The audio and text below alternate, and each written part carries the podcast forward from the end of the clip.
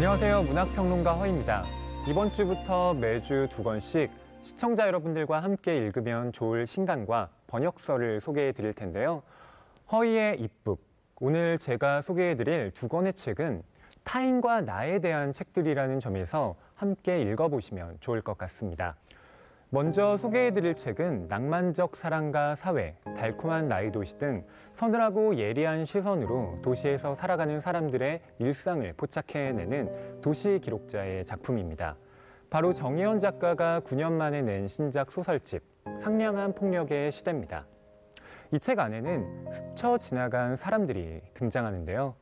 인생의 어떤 순간 잠깐 마주치며 살았던 사람들이 죽었거나 사이가 나빠졌거나 헤어졌거나 하는 이야기들이 담겨 있죠. 소설을 읽고 나면 스쳐 지나간 사람들이 남긴 흉터 같은 흔적들을 발견하게 됩니다. 저는 정희연 작가가 우리가 일상에서 마주치는 상대에게 의뢰하는 말을 가장 잘 쓰는 작가가 아닌가 생각합니다. 읽는 내내 맞아 이런 사람 있어 아 나도 이런 말 진짜 자주 쓰는데 하고 느낄지도 모릅니다. 제목에서부터 알 수 있듯이 소설집 상냥한 폭력의 시대에는 우리가 당연하게 하는 말, 성실하게 일을 하고 누군가와 만나고 헤어지고 결혼을 하고 아이를 키우는 것처럼 우리가 열심히 살기 위해 하는 일들이 얼마나 담담하게 폭력적일 수 있는지를 보여주는 소설들이 묶여 있습니다. 그 일상이 주는 환멸에 대해 가장 정확하게 말하고 있는 작가의 말로 이 책에 대한 추천을 마무리할까 합니다. 예의 바른 악수를 위해 손을 잡았다 놓으면 손바닥이 칼날에 쓱 베어 있다.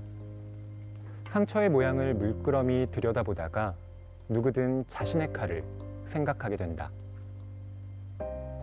정희연 작가의 신작 소설집이 우리의 일상을 들여다보는 것 같은 현실적인 이야기였다면 다음으로 소개해드릴 책은 소설보다 더 소설 같은 현실에 대한 이야기를 다루고 있습니다.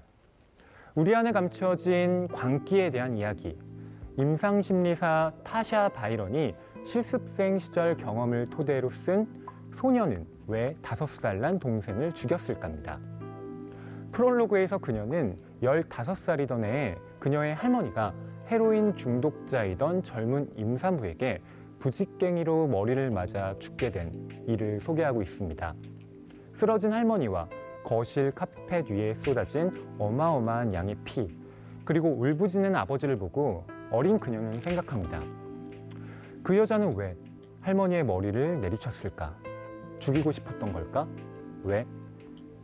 소녀의 머리에 떠오른 질문은 이해 불가능해 보이는 정신적, 심리적 문제들에 대해 탐구하고자 하는 욕망으로 이어집니다. 타니아 바이런은 약물 의존증 등 이 수많은 증상을 가진 사람들을 만난 경험을 토대로 이 책을 완성할 수 있었다고 말하는데요. 이 책이 영국을 넘어 세계의 독자들의 사랑을 받는 이유는 우리가 이상한 사람들이라고 부르는 치료를 받는 사람의 이야기뿐만 아니라 치료를 맡은 사람들에 대한 시선이 함께 담겨 있기 때문이 아닐까 싶습니다. 저자는 정신건강 분야 종사자들이 환자들을 치료하는 과정에서 느끼는 불안과 혼돈에서 질서를 찾아가는 사람들의 이야기를 그려냅니다. 저자의 에필로그 중에서 한 대목으로 허이의 입북 마무리할까 합니다.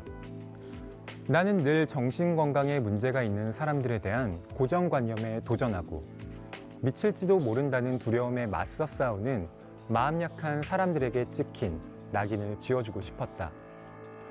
정신건강에 문제가 있는 사람을 도우려는 사람인 이상 내가 가진 두려움과 부족한 부분을 공개하는 것은 그러한 과정의 중요한 일부분인 것처럼 느껴졌다.